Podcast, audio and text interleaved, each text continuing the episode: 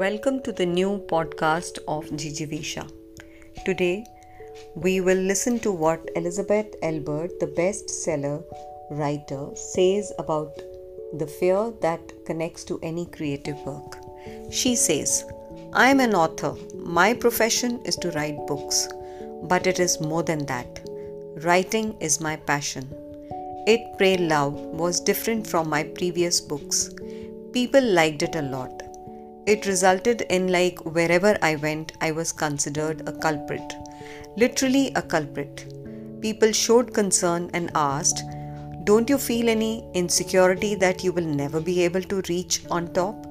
Don't you get scared by the fact that none of your books will get any acknowledgement?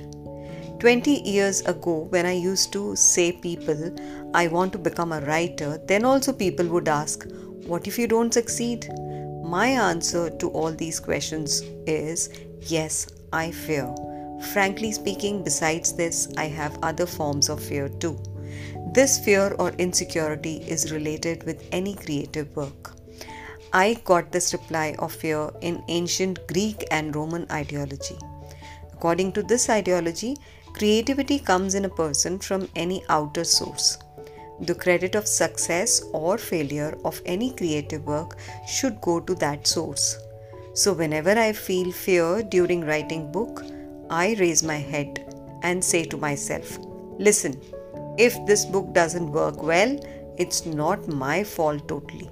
Both you and I know this fact, isn't it? I'm putting my efforts, will always do so because this is my duty. I hope you liked this week's podcast. Thank you so much.